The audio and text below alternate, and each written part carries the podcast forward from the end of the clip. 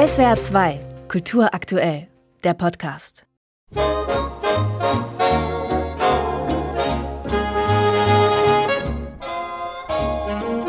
New York, Paris, Milano, Charleston, Chess und Foxtrot. Die wilden Zwanziger, die Roaring Twenties und mittendrin die junge Beatrice. Beatrice sieht aus wie der Stummfilmstar Louis Brooks. Schwarzer Bobhaarschnitt, große, dunkle Augen. An ihrer Seite ein schlanker Gentleman, nahe dran am großen Gatsby, und mit ihm tanzt Beatrice durchs Leben in den nie stillstehenden Metropolen der Moderne. Ein Filmleben in Schwarz-Weiß. Aber wie im Kino ist dieses Leben nicht das echte Leben von Beatrice. Denn die Beatrice, von der Joris Mertens ganz ohne Worte erzählt, lebt nicht 1929, sondern 40 Jahre später, 1972, als junge Frau in einer großen Stadt, wahrscheinlich in Brüssel. Sie ist Verkäuferin in einem Kaufhaus, schiebt sich morgens und abends durch den Großstadtdschungel, wohnt mit ihrer Katze in einer kleinen Dachwohnung und liest den Roman Bonjour Tristesse.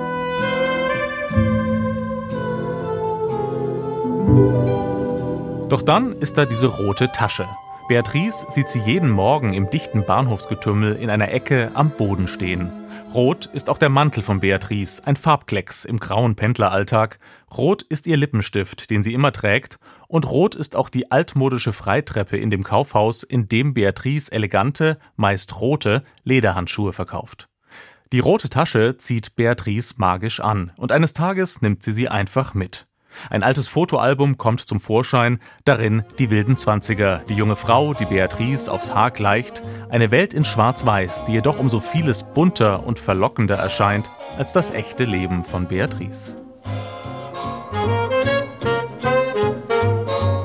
Beatrice macht sich auf die Suche nach den Schauplätzen aus diesem anderen vergangenen Leben in Brüssel und sie wird fündig. Und auf einmal in einem alten Café, in dem die Zeit stehen geblieben ist, werden die alten Fotos übermächtig und ziehen Beatrice hinein in die Welt ihrer Träume. Die Macht der Fotografie und des Kinos, die Macht der Illusionen, die das echte Leben aufsaugen, sie hinterfragt Comiczeichner Joris Mertens. Ganz ohne Worte und mit genialen Bilderfolgen, die wie ein gezeichneter Film wirken. Ein gezeichneter Stummfilm, der mit Bildern über das Bildermachen selbst nachdenkt. Die Comic-Sprechblasen vermisst man an keiner Stelle, jeder Strich, jeder Lichteffekt ist lesbar. Man liest die Zeichen, die Joris Mertens zeichnet, man muss sie entschlüsseln. Diary of a Lost Girl, Tagebuch einer Verlorenen, der Stummfilmklassiker mit Louis Brooks, ist eines dieser Zeichen. Er taucht in dem alten Fotoalbum auf und er weist uns Lesende auf das Schicksal von Beatrice hin. Denn natürlich wird sie ihr echtes Leben verlieren, wird verschluckt von der illusionären Bildertraumwelt. Das echte Leben, es kann sich in Bildern auflösen. Instagram und Netflix lassen grüßen. Aber die gezeichneten Bilder von Joris Mertens entlarven nicht nur den illusionären Taumel moderner Bilderwelten, sie zeigen auch, was kluge Bilder können, nämlich etwas erzählen, was jenseits aller Worte liegt. Denn der Comic Beatrice ist zugleich eine sehr poetische Suche nach der verlorenen Zeit. Eine Suche, die zeigt, wie sehr die Sehnsucht nach alten Zeiten auch der Wunsch nach einem ganz anderen Leben ist. Die Suche nach der verlorenen Zeit. Sie ist vielleicht die Suche nach einer Zeit, die es nie gegeben hat.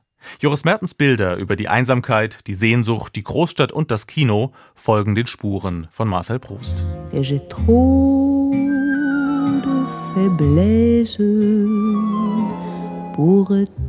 quitter, ma tristesse.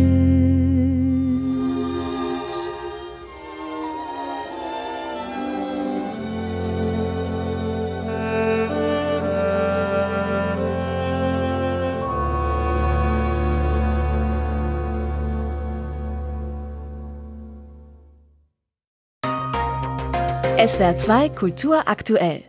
Überall, wo es Podcasts gibt.